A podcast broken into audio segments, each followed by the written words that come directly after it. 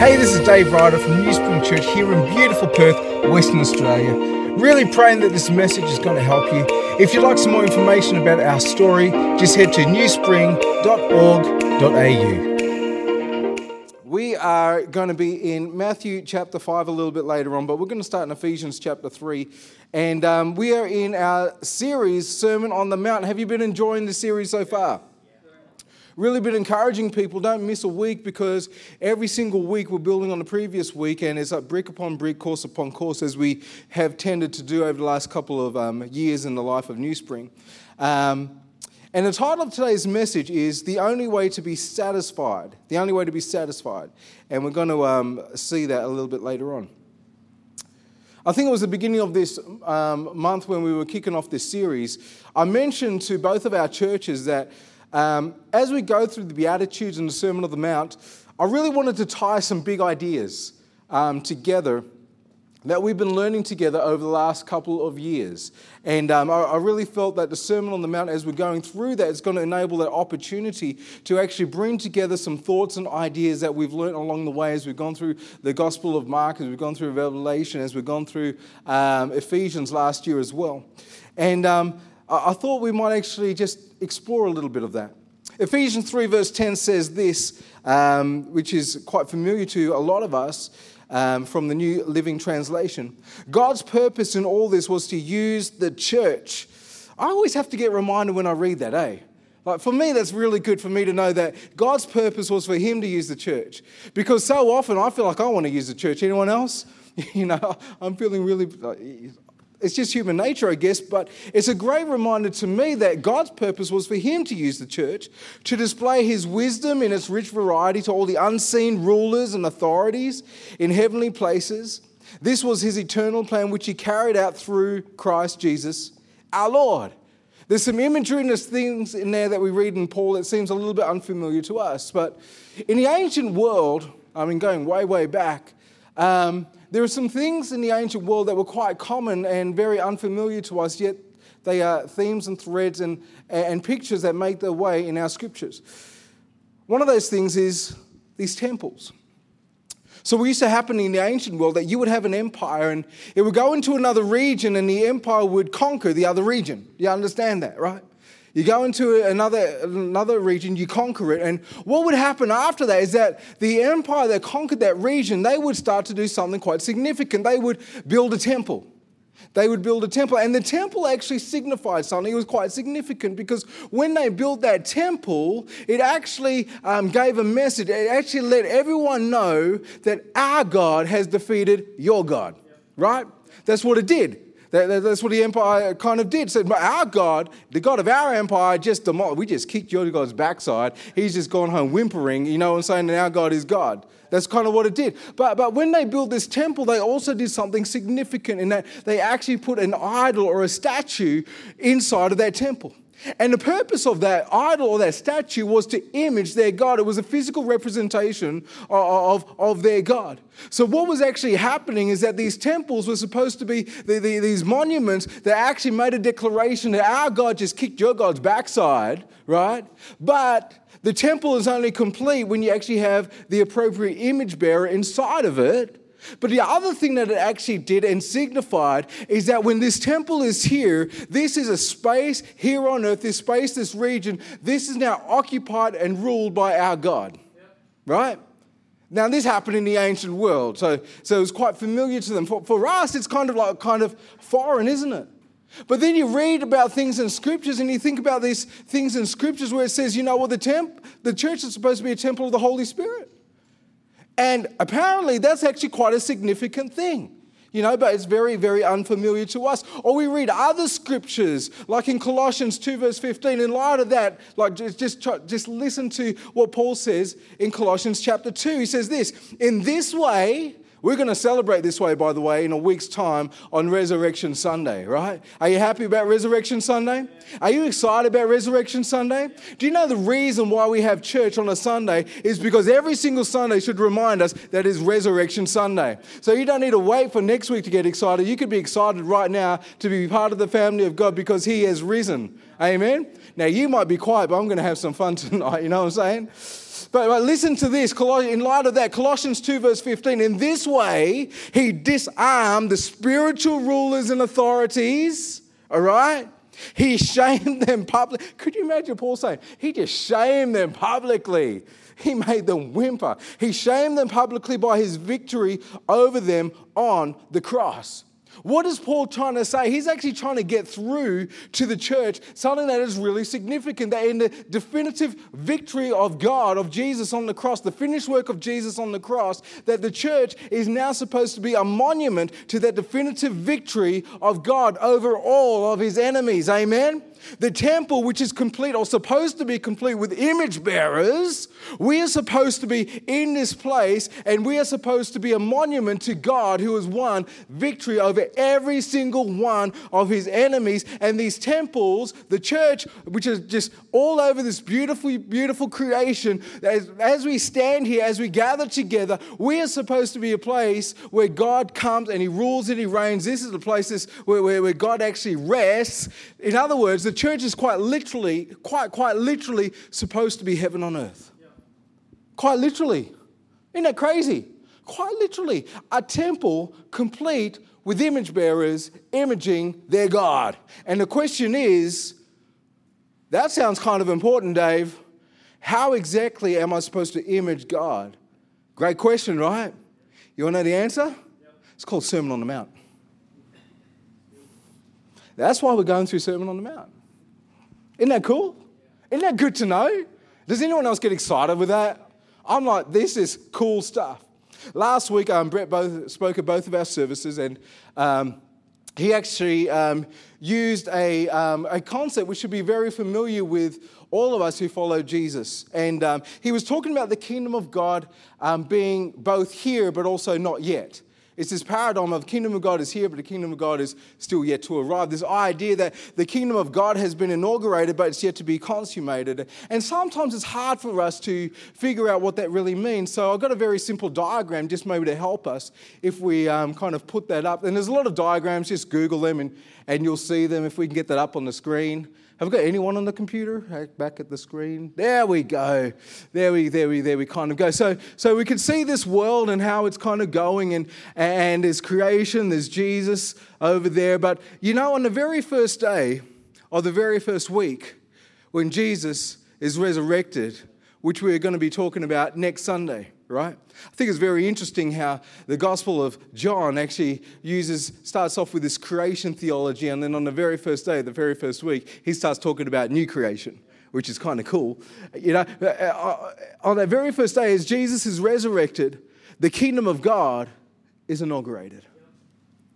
Hasn't been consummated yet because that's going to be happening when, at the end when Jesus returns. But it means that we live in this paradigm where this present world is literally passing away, but the kingdom of God is coming to pass. How many times over the last couple of years have I encouraged us to think this way that every single morning, you and I, as followers of Jesus Christ, we have a decision to make. Where am I going to put my faith today? Am I going to put my faith in a world that is passing away or a kingdom that is coming to pass?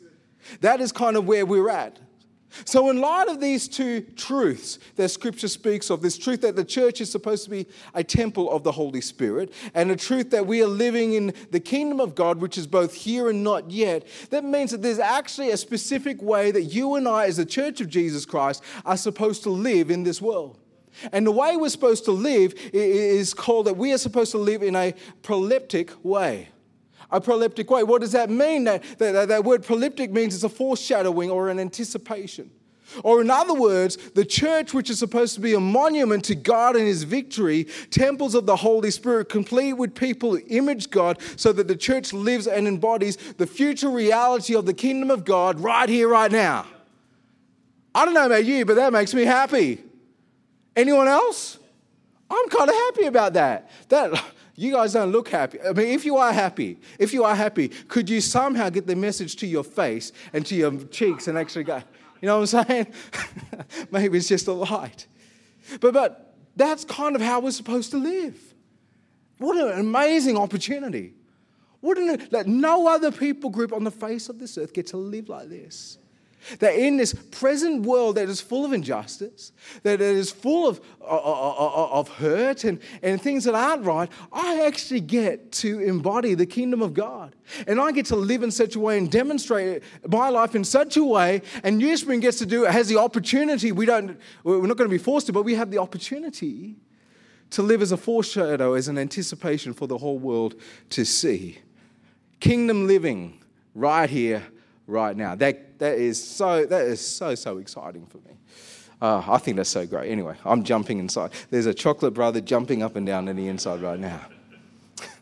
So, we've been on this journey through the Beatitudes, and as you can tell, we're going very, very slowly, um, as is our custom in this church. And we've made a note of some biblical significance when it comes to these blessings that Jesus is pronouncing. I think it's pretty cool that uh, for, straight off the bat that he starts his sermon series, and, and Matthew chapter 5, chapter 6, chapter 7 is a collection of what you would have anticipated and expected to hear Jesus preach, teach, and demonstrate as he is going through um, Israel. Um, it actually starts with blessings that He's blessing. I think that's so, so cool. I mean, how amazing would it be if you rocked up to church on a Sunday and instead of Dave trying to get you into a scripture with some kind of random angle, he just, I just got up and said, Man, I just want to bless you. I just really want to bless you in Jesus. That would be cool, wouldn't it? He starts off like that. But as Jesus pronounces these blessings, he's doing a couple of things. First of all, he's letting us know the kind of people that you and I can expect to see in his kingdom the kind of people, and, and they're not necessarily the people you would normally expect. They acknowledge that they are spiritually bankrupt, right? They acknowledge that I'm pretty much stuffed without God. You know, I think sometimes people look at me and say, Oh, Dave, you're like, you're supposed to be like this leader and you're a pastor and, and you do all these things and all that. And they don't recognize, they don't realize that, man, I am absolutely spiritually bankrupt. I am, before God, I am just so so bankrupt. I can't tell you how bankrupt I am. I can't tell you how I have absolutely nothing to present before my God. You know, but He seems to take me anyway. Isn't that good? He loves me anyway. I don't know why, but He loves me. He talks to me. He, he's with me. He walks with me. Um, I think it's, a, it's an incredible thing. These people you could expect to see in the kingdom, Jesus' kingdom, they see the present reality of this world in light of the promises of God. So they know the promises of God, they see the promises of God, then they see the present reality, and they look at the distance and they mourn. They mourn because of it. It unsettles them. It unsettles them. When you hear of the justice of God, when you hear of the victory of God, when you, you hear of human flourishing, when you hear of the purposes of God, and then you see where the world is at, there's a distance. And we're not left indifferent by that. They mourn. They mourn and they're meek. And understand, Brett talked a bit about meekness last week, but when Jesus is actually saying, Blessed are the meek, understand that, that he's saying you can expect these meek to be in my kingdom, but at the very same time, there is an indictment because as he is speaking that, he is pointing to what is happening in the temple. He's pointing there because the leaders are, are, operating in the temple, they're not operating in meekness at all. They are taking their privilege, they're taking their positions, and instead of causing people to flourish, they are actually uh, uh, uh, adding to the process of dehumanization. And that's actually a really, really profound um, blessing or caution for any one of us that, that God would actually allow us to be in a position where there is any influence I think Easter is a great reminder. It reminds me, every single Easter, I am reminded that I myself, if God puts me in any place of position, if there is any power which He gives, or anything that He gives to me, any authority, it lets me know that me as a human person, I am not strong enough to handle or to hold any authority at all. That is why I need a good, righteous king. Isn't that right? So, any time that God places me in a position, I need to have that attitude and that posture of meekness and humility and come before the Holy Spirit and say, Holy Spirit, you need to help me out here. I understand I'm vulnerable right now. I understand I'm weak right now in actually being a vessel and someone who can bring about human flourishing because so often we see people who are in places of power, they start hurting people. And if you think I'm wrong, just go and like listen to what has been exposed in our government at the moment, right? That is the place of power. And we see these things happening. It's a very sobering thing. So Jesus pronounces these blessings. He lets us know the kind of people you'd expect to see in his kingdom, but he also lets us know why we are blessed. Two weeks ago, I spoke about why we are blessed, why Jesus is saying you're blessed. And, and the reason why we are blessed is because in these pronouncements of blessings, Jesus is actually letting all of his hearers know and letting us know as followers of Jesus Christ that every single eschatological promise, every single biblical promise that is in Israel's scriptures, is an Israel story, it is being fulfilled in Jesus Jesus Christ. And it is now going to be outworked through his kingdom people, which is you and me. He's letting us know that. And the reason why we know that he is saying, This is why you are blessed, is because he does something that all the rabbis were doing in that day, something that, that Paul does in his, in his epistles. He's even doing something that God himself does when he speaks uh, and, declares who Jesus is. He's stringing pearls. He's stringing pearls. The way you string a pearl is that you will throw out a verse or you throw out an idea. And you just have to throw out one line, and what it does, it arcs all the way back in Israel's story, Israel's scriptures, and it goes to a point and it speaks of an entire promise. So if I said to you, The Lord is my shepherd, where would you go? You go Psalm 23, right? But you wouldn't just go Psalm 23, verse 1. No, no, no, you go to the entire psalm, wouldn't you?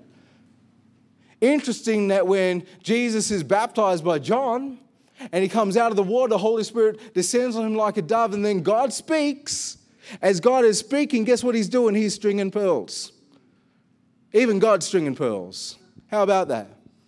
But as this is happening, as these, these pearls are being strung, as, as it's coming out of Jesus' mouth, mind, uh, mouth, in the minds of everyone who is following Jesus, and remember, this is a random crowd, right? Don't think of a nice little placid church in like New Spring Church. We're talking about people who are in severe pain. We're talking about people who are demon possessed. They're probably like manifesting. We're talking about people having epileptic seizures. We're talking about people who are crippled, being like, could you imagine what that would have looked like?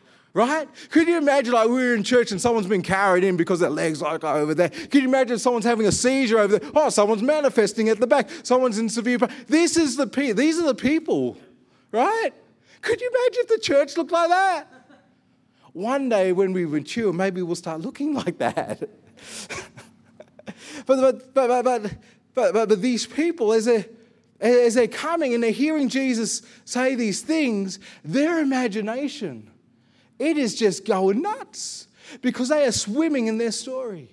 They're so engrafted into their story. By the age of six, they know more Torah, they know more scripture, they've been reading it, they've been praying it, they've been singing it, they've been going to synagogue. They know more of Torah and of the prophets than you and I know today. By the age of six. So when Jesus starts saying these things, their imagination, their mind is going, whoa, whoa, whoa, whoa. And because of that, it is absolutely electric absolutely electric. And as Jesus starts speaking these Beatitudes in the imagination, in the minds of this crowd that are following Jesus, they are taken to places like Isaiah 61 and to Psalm 37.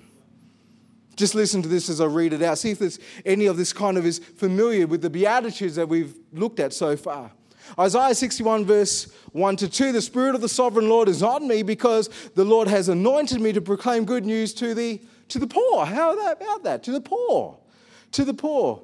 He has sent me to bind up the brokenhearted, to proclaim freedom for the captives and release from darkness for the prisoners, to proclaim the year of the Lord's favor and the day of vengeance of our God, to comfort all who mourn. My goodness. Listen to Psalm 37, verse 11, in light of what we learned last week. But the meek will inherit the land. Does that sound familiar? Yeah and enjoy peace and prosperity. See, Jesus, as he is putting these blessings out, he is stringing pearls and he is pointing, he is arcing back to the entire promise, to the entire chapter. And this is something which sets them so electric in the atmosphere. But Jesus' use of Isaiah 61 should be quite familiar to us if we're familiar with Jesus' ministry, especially if we can remind ourselves of how Luke begins Jesus' ministry. Let me just quickly read how Luke begins Jesus' ministry from Luke chapter 4, verse 14 to 21. Jesus returned to Galilee in power of the Spirit, and news about him spread through the whole countryside. He was teaching in the synagogues and everyone praised him. He went to Nazareth where he'd been brought up, and on the Sabbath day, he went into the synagogue as was his custom. He stood up to read, and the scroll of the prophet Isaiah was handed to him. Unrolling it, he found the place. He didn't just like sort of like what we did. Uh, Holy Spirit, I need you to talk to me today. No, no, no. He found the place where it is written the Spirit of the Lord is on me because He has anointed me to proclaim good news to the poor. He has sent me to proclaim freedom to the prisoners, the recovery of sight for the blind, to set the oppressed free, to proclaim the year of the Lord's favor. Then he rolled up the scroll, gave it back to the attendant, sat down.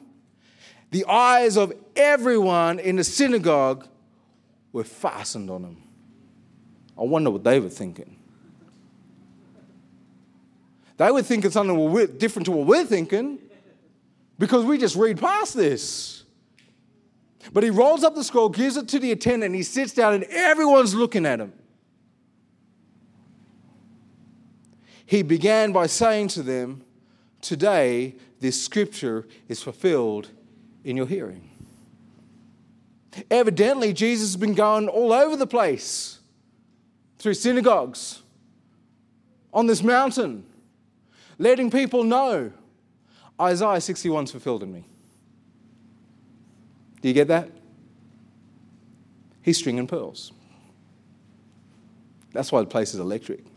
It's like, my goodness, it's actually happening. Well, today we're going to move on to the next beatitude. That was just kind of a recap if you've missed any of our weeks um, leading up to this. Um, and our next beatitude is found in Matthew chapter 5, verse 6. So let's have a look at this. Matthew chapter 5, verse 6 says this Blessed are those who hunger and thirst for righteousness, for they will be filled. Might interest you to know that with this particular beatitude, Jesus isn't stringing a pearl. But he is doing at least two things. Number one, he is once again sparking the imagination of this crowd, this random crowd, in regards to what they know of their story and where they are in this present moment as they listen to Jesus. And the second thing that he is doing, which is very, very interesting, is that he is once again using an inclusio that we need to pay attention to. A couple of weeks ago, we started talking about how Matthew has used inclusios to actually bring definition and clarity as to what Jesus is communicating.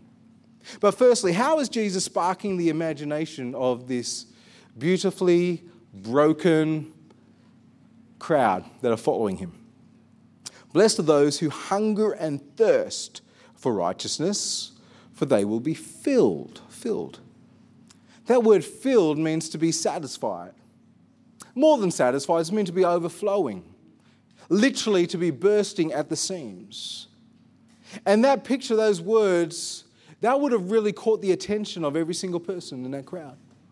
As we've spoken of in previous weeks, as, as Cassie alluded to in her open time, they're under the ruling thumb of Rome.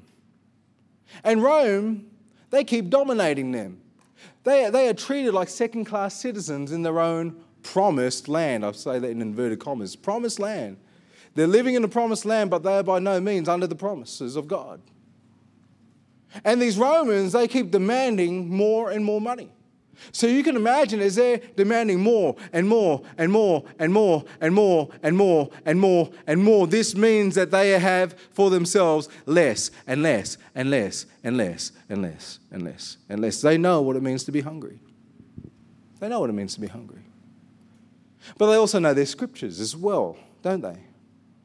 They know when God has spoken to them about hungering and being satisfied. Isaiah 55, verse 1 is something that, that, that comes to mind. It says this Jesus speaking through this prophet says, Come, all you who are thirsty, come to the waters.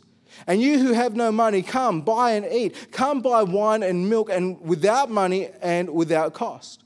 Why spend money on what is not bread and your labor on what does not satisfy? Listen, listen to me and eat what is good, and I and you will delight in the richest of fare. Give ear and come to me. Listen that you may live. I will make an everlasting covenant with you, my faithful love promise to David. He's a significant guy, isn't he? David. See, I have made him. I wonder who the him is. The him's linked to David. See, I have made him a witness to the peoples, a ruler and commander of the people. Surely you will summon nations you know not, and nations you do not know will come running to you because of the Lord your God, the Holy One of Israel, for he has endowed you with splendor. What some great promises there linked to the Messiah. See, their minds are going, their imagination, they're swimming in their story. They don't need a pastor to take us to places in Isaiah. They automatically go there. They don't need no one. They're there already. Secondly, there's an inclusio, an inclusio, another inclusio. A couple of weeks ago, I mentioned this, um, this, oh, what? Um, inclusios, which are through scriptures, um, through scripture. I can't think of the word. What is wrong with me? It's, it's, it's six o'clock. What an inclusio is, if you could break it down, just say you have one bracket, you have some content in the middle, and it's closed off with another bracket. And the purpose of the brackets, or the purpose of the inclusio, is to bring clarity and definition to what is within um, that bracket. It's a technique, there's the word. It's a technique that the authors use in Scripture. It's a technique that's used. It's something that's used, it's supposed to help us understand what's going on. And it'll be quite interesting to find out that even though uh, Matthew, in actually putting down these Beatitudes, Jesus is not stringing a pearl here, but he's actually using another inclusio. So Matthew 5, verse 6 says this Blessed are those who hunger and thirst for righteousness, for they will be filled. And then later on in the Beatitudes, in Matthew 5, verse 10, Jesus says, Blessed are those who are persecuted because of righteousness. There's that word again, for theirs is the kingdom of heaven. And, and again, like we, we need to come to an understanding what is Jesus saying when he uses that word righteousness? And if righteousness is this inclusio where you have a bracket here and you have a bracket there which brings meaning and definition to everything in between, well, what's actually in between these brackets? Well, in between these brackets, you find people who are merciful, you find people who have a purity of heart, and you find people who are peacemakers. So, evidently, when Jesus is talking about righteousness, He's talking about people who are merciful. He's talking about people who are pure of heart, people who are peacemakers. Which means that this righteousness that Jesus is talking about right here might be different to the righteousness that we read later on in the New Testament. And that might make sense because in this present moment, as Jesus is sitting on the mountain, as he's opening his mouth, as he's pronouncing these blessings, he has not gone to the crosses yet. And Paul is not out working what it means that the resurrection of Jesus Christ has happened to the churches around the known world as yet. In other words, there's a specific understanding of righteousness, and, and probably um, something that will probably really help us is, is um, N.T. Wright's translation of this verse. And this is how N.T. Wright translates it. He, he actually says this Blessings on people who hunger and thirst for God's justice. You're going to be satisfied. People who hunger and thirst for God's justice. You know, people hunger and thirst for a lot of things, don't they? We live in Perth, Western Australia, so we don't probably haven't, haven't really got too much of a grasp on what it means to hunger for food like some other places in the world. We might get an understanding of thirst because we get hot temperatures, you know. Like if you're out working a 42 degree, degree day and you get dehydrated, we might have an understanding of what it means to really thirst and need some thirst uh, need something to satisfy that. But I don't really think that I've ever been in a place where I am hungering to a point where I can actually understand what it means if someone who's is so desperate for food that they just need it, they want it, they long for it, and without it, they're going to die. I don't know if I've ever been. I know. I know. I've never been in that place. I mean, look at me for crying out loud. No, I've never been in that place. So the metaphor may not work too well in that regard, but we could imagine what it could be like and what it could feel like to hunger and thirst for something, and if you don't get it, you're literally going to die. I think Christians hunger and thirst for a lot of things, don't we? How many of us love spiritual experiences? Do you love a spiritual experience? Mate, everyone loves good spiritual experience. Go to a great prayer meeting. You know, come away from a prayer meeting and say, man, that was just a rubbish prayer meeting. Why? Because it didn't satisfy your spiritual experience quota, right? You come away and say, man, that was awesome. God was moving. No, no, no, no, no, no, no. You had a great spiritual experience. Christians love a great spiritual experience. Come on. We're just like that. You know, we love a good experience. You know? What about knowledge of God? There are others like us, and I'm like this. We just love the knowledge of God. Like I keep reading books, I keep listening to people, and, and think, I just want to know more. I want to know more. I want to know more about God. And I've got to be careful sometimes because knowledge really does puff up, doesn't it? Sometimes I can get some knowledge and think, you know what? You just talk rubbish, man. I know that I know the truth. Really? Knowledge puffs up, but love builds up. You know, got to be careful. Over the last 12 to 18 months on my social media um, platforms, anyway, I've been just absolutely astounded with the amount of prophets out in the world. Has anyone else like heard all these prophets? Last 12 to 18 months have been crazy. It's been crazy. Uh, it's been amazing to me that they, they, they, they've been so, and even people in the church, they send things to you, you know, they send things to you. It's like, Dave, you need to watch it, Dave, you need to listen to this. It seems amazing to me because obviously there's an appetite among the Christian community to go and listen to and go and find a hunger for a prophetic voice of someone you have absolutely no relationship with. Not knowing that every single Sunday there is prophetic teaching coming from this very place. But you haven't tuned your ear in to actually hear the tone of a shepherd. I mean, that's just me. Am I allowed to be frank? Some of that stuff concerns me. You know what I'm saying? but there is hunger and there is thirst for so many things. And Christians, we hunger and thirst for so many things. And we go after all of these things and we are never satisfied because blessed are those who hunger and thirst for righteousness. They're going to be satisfied. Going after the wrong stuff, you see. Those who hunger and thirst for righteousness or God's justice are those among us who love God and God's will with their entire heart, soul, mind, and strength. And because of that, these people, they know there are times where they're going to have to check their own will to make sure that their will, their want, their desires lines up and is conformed to God's will, God's desires, and what God wants. And here's the king God's will, God has chosen to reveal his will through his word. Through his word. Those who hunger and thirst for righteousness or God's justice will be conformed to the word of God. Is that not true?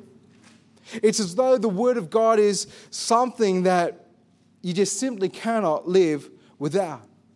You just can't live without it. And it's something that completely comes and shapes and molds the entire person. Like conforming to God's word for someone who, who, who has this hunger and thirst for God's justice.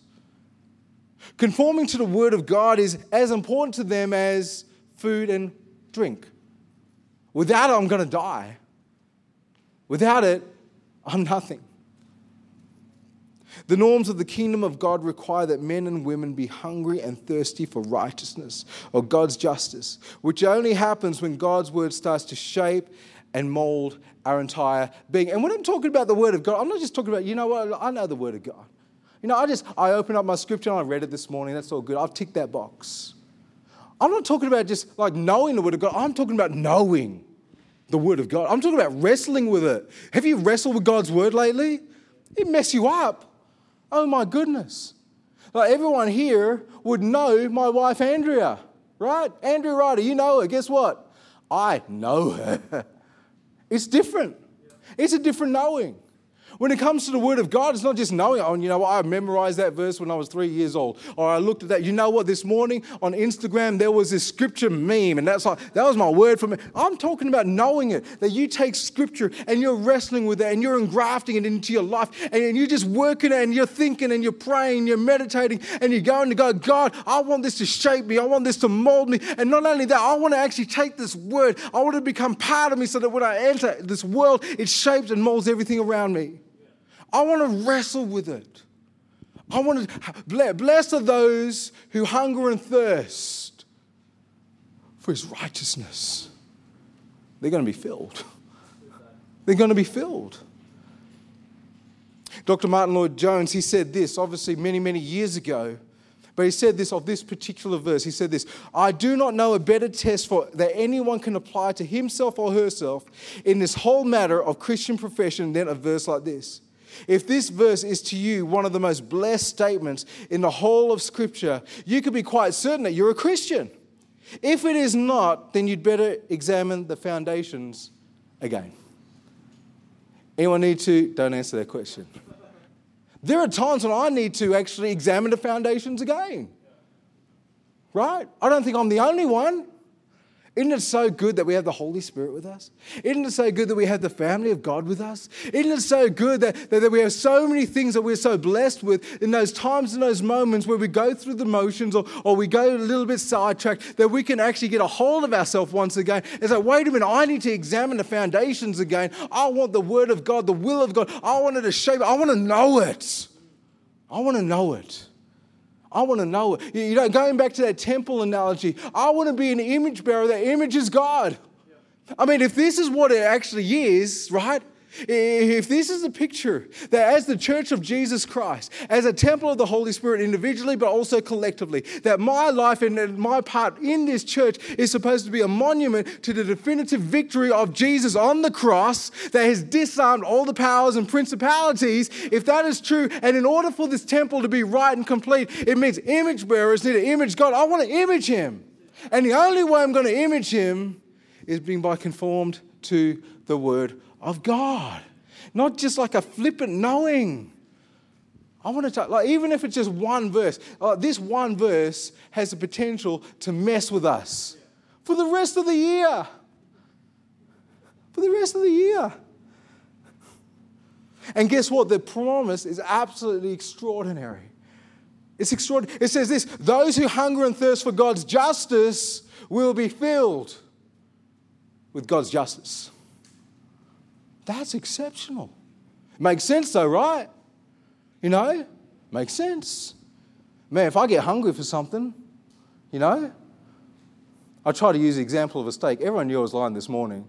Man, if I'm hungry for like a great like beef vindaloo, and I get filled, guess what I get filled with?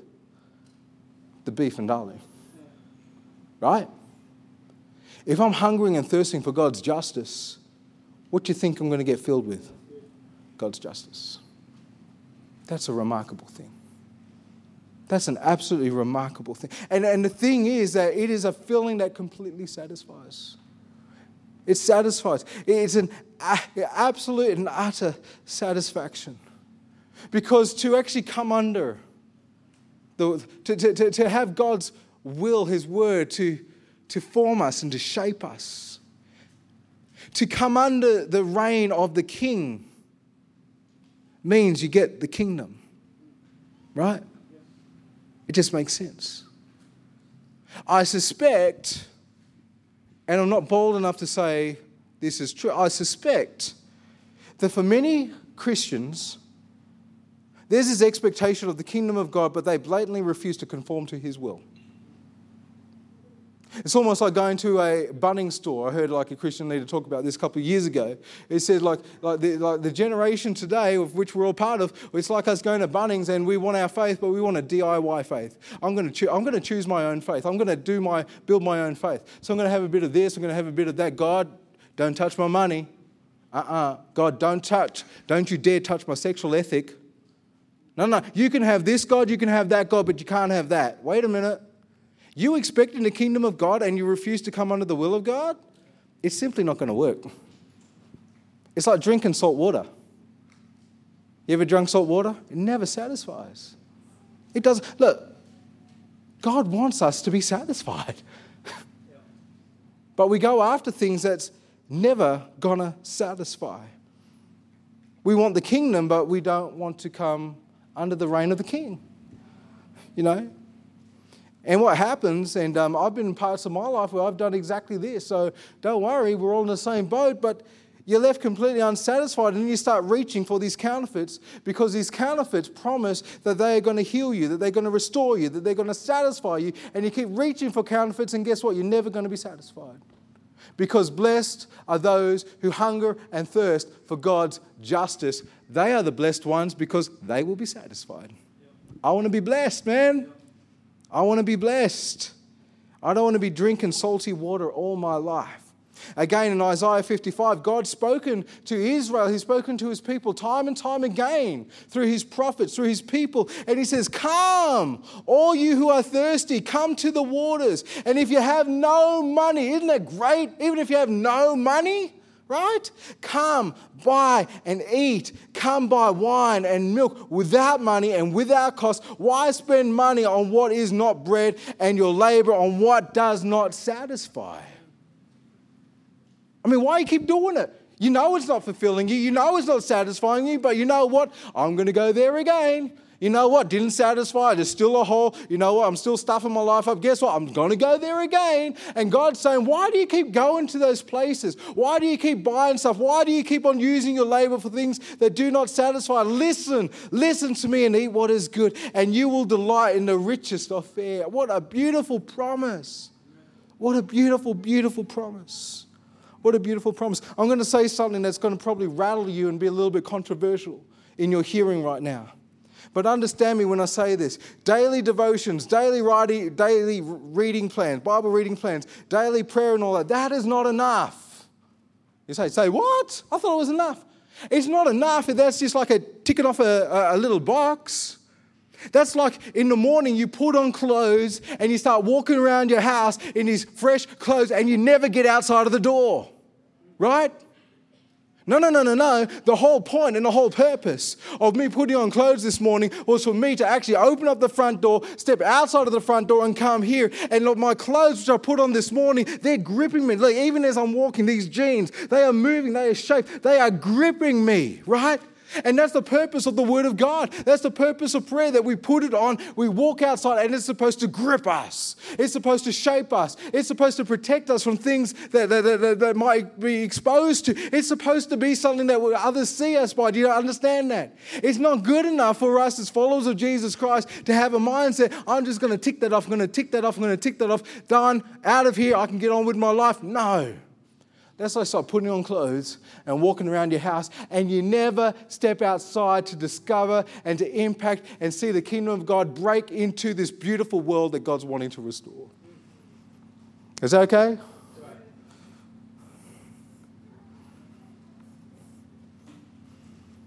God's justice is reflected in this beautiful world when his image bearers image him. Makes sense, doesn't it? Just last night, as I was just thinking through and just um, working on this message a bit, not last night, yesterday morning, I had a Psalm 119 just pop into my mind.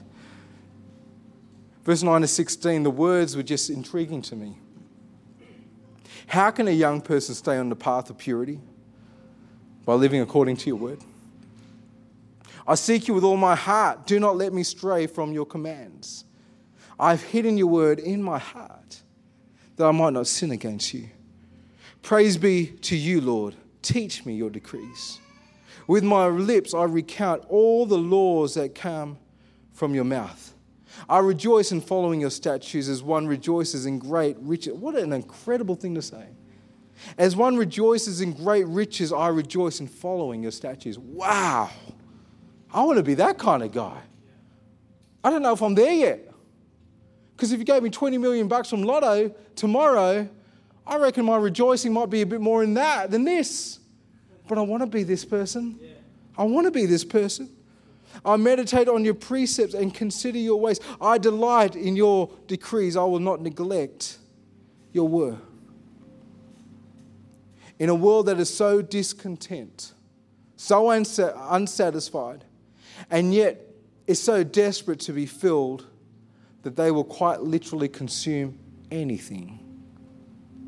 Jesus talks about his kingdom.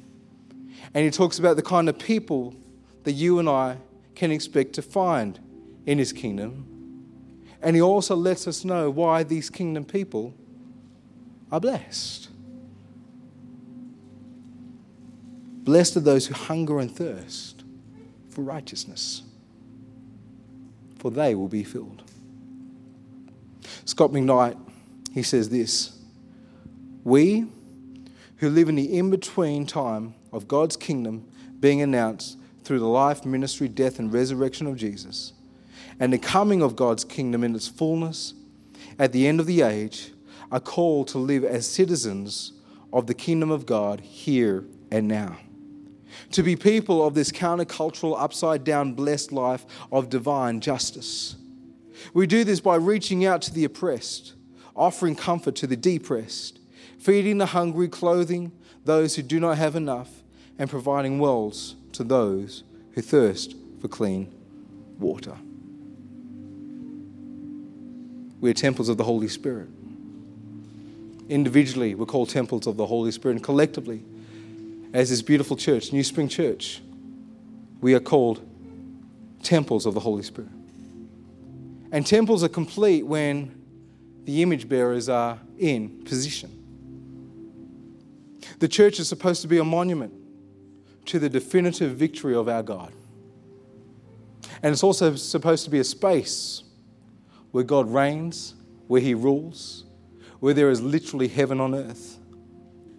And in a world that's so discontent with so much, even though there is so much at their disposal, they are so desperate to be satisfied. But there is only one thing that will satisfy it is called God's good justice. And it's for this reason that Jesus blesses and he pronounces and he says to you and I today Blessed are those who hunger and thirst for God's justice, for they will be satisfied. Let me pray for you. Father, we thank you so much for your word. I ask that somehow, some way that I've been faithful in trying to articulate this. Holy Spirit, I ask that you would take these words and that you would mess with us this week. That as we consider, as we contemplate, as we dive into this verse, as we seek to know it, not just know it, but know it, form us, shape us, bring satisfaction, create in us, and shape us in a way that we more embody the kingdom of God, that we are a better image bearers in this world, that our positions as those who reflect you in this world, our positions are more secure and more defined and more definite. And Father, I pray that there would be such a deep experience and sense of satisfaction among your people. That everything else that this world offers, it would be like ash. And that we would come running to you, our beautiful God, our beautiful Lord. We would fall on our knees and worship. We would declare that we are yours, you are ours. And that we would participate and partner in this incredible project called your kingdom in this world.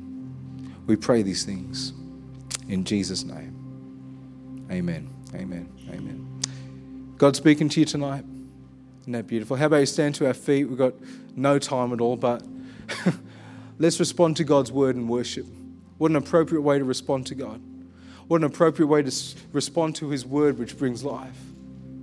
Not out of duty, but a response of love, a response of worship, a response of adoration. Just coming before God saying, God, I just want to worship you. I want to give thanks to you. I want to glorify your name. For no other reason but because you're God.